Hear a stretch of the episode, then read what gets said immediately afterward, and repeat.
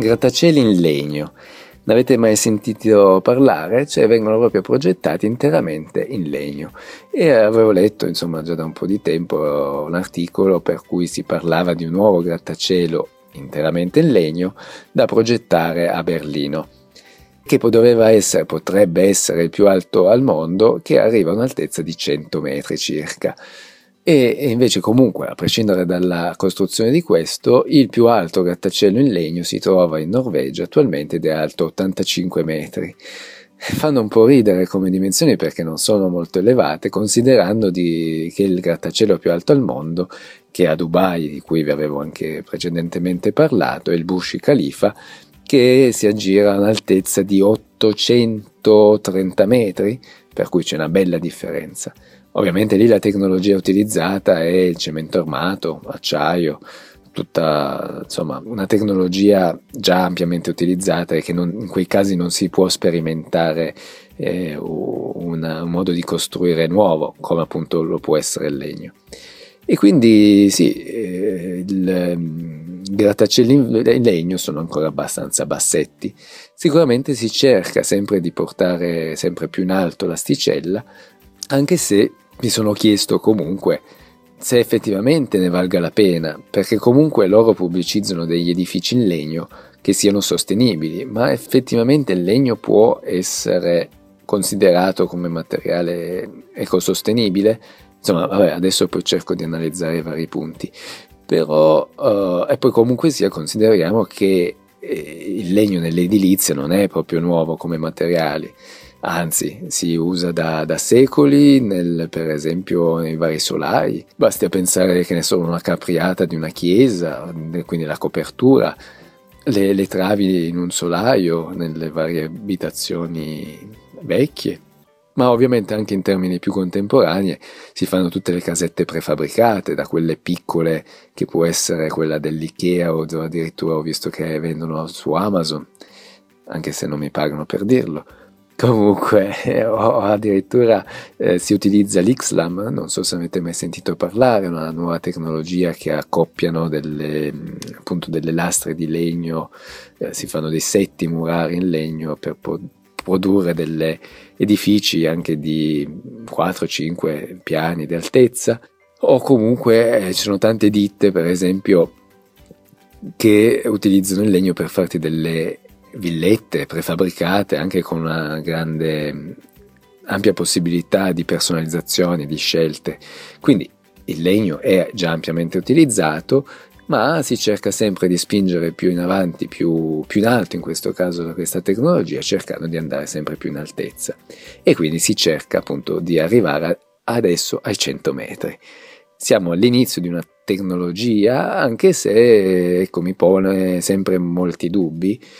perché, perché farlo sempre tutto in legno quando appunto il materiale, il legno si comporta bene a flessione e non tanto bene a compressione, cioè la compressione quando una forza diciamo quella per esempio del peso dell'edificio no? che spinge verso il basso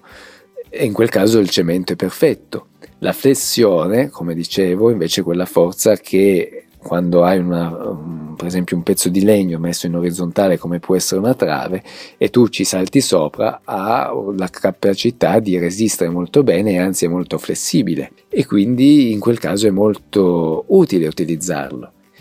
E quindi io sarei più per creare un edificio magari misto con un nucleo centrale in cemento che gli dà rigidezza e quindi sostiene le forze a compressione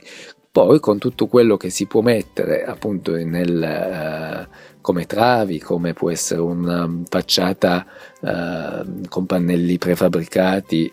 anche in legno o nelle partizioni che può essere anche proprio molto più leggero utilizzando il legno rispetto al materiale tradizionale del cemento, del, del forato che si utilizza in maniera tradizionale, allora sì che avrebbe veramente molto senso e molto sarebbe secondo me anche molto più ecologico, ecco, un discorso di questo genere. E poi appunto dobbiamo sempre anche considerare che eh, oltre alle capacità meccaniche del materiale e quindi dal punto di vista strutturale o sismico, che comunque sono tutte problematiche che sono state affrontate e sono riusciti diciamo a a ovviare, anche se anche per il grattacielo leggevo che vengono utilizzate delle, dei giunti metallici, parte, alcuni solai in cemento proprio per eh, rigidire la struttura o comunque dargli un peso e renderla più, più stabile soprattutto nella parte più alta. Insomma, si cerca di eh, comunque applicare il più legno possibile ma anche con degli altri materiali.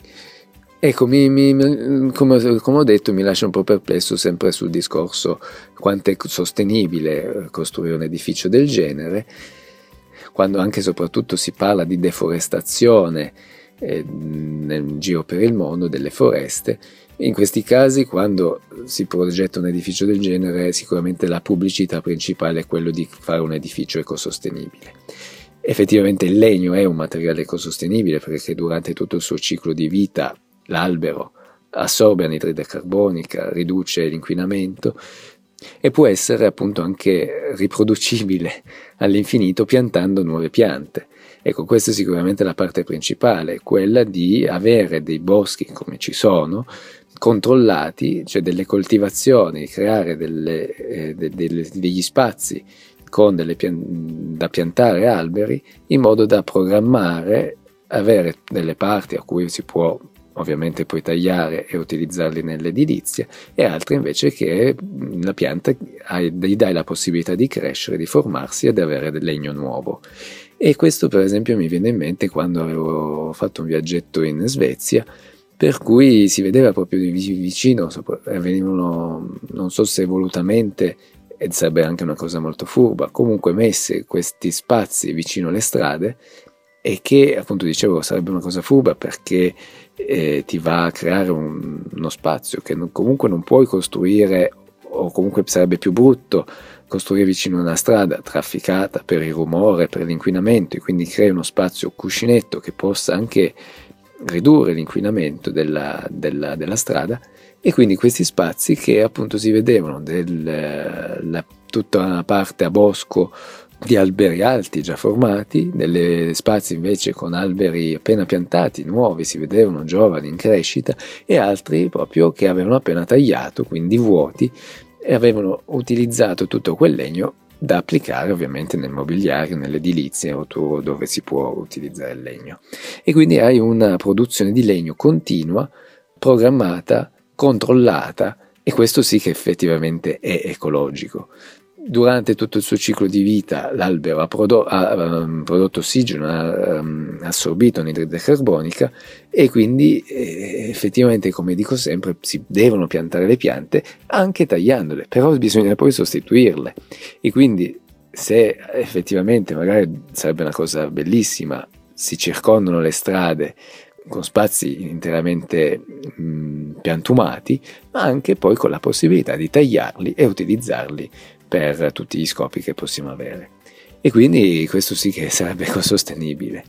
Sicuramente si cerca sempre di andare poi in altezza, di superare limiti e quindi poi lì mi vengono tutti i dubbi.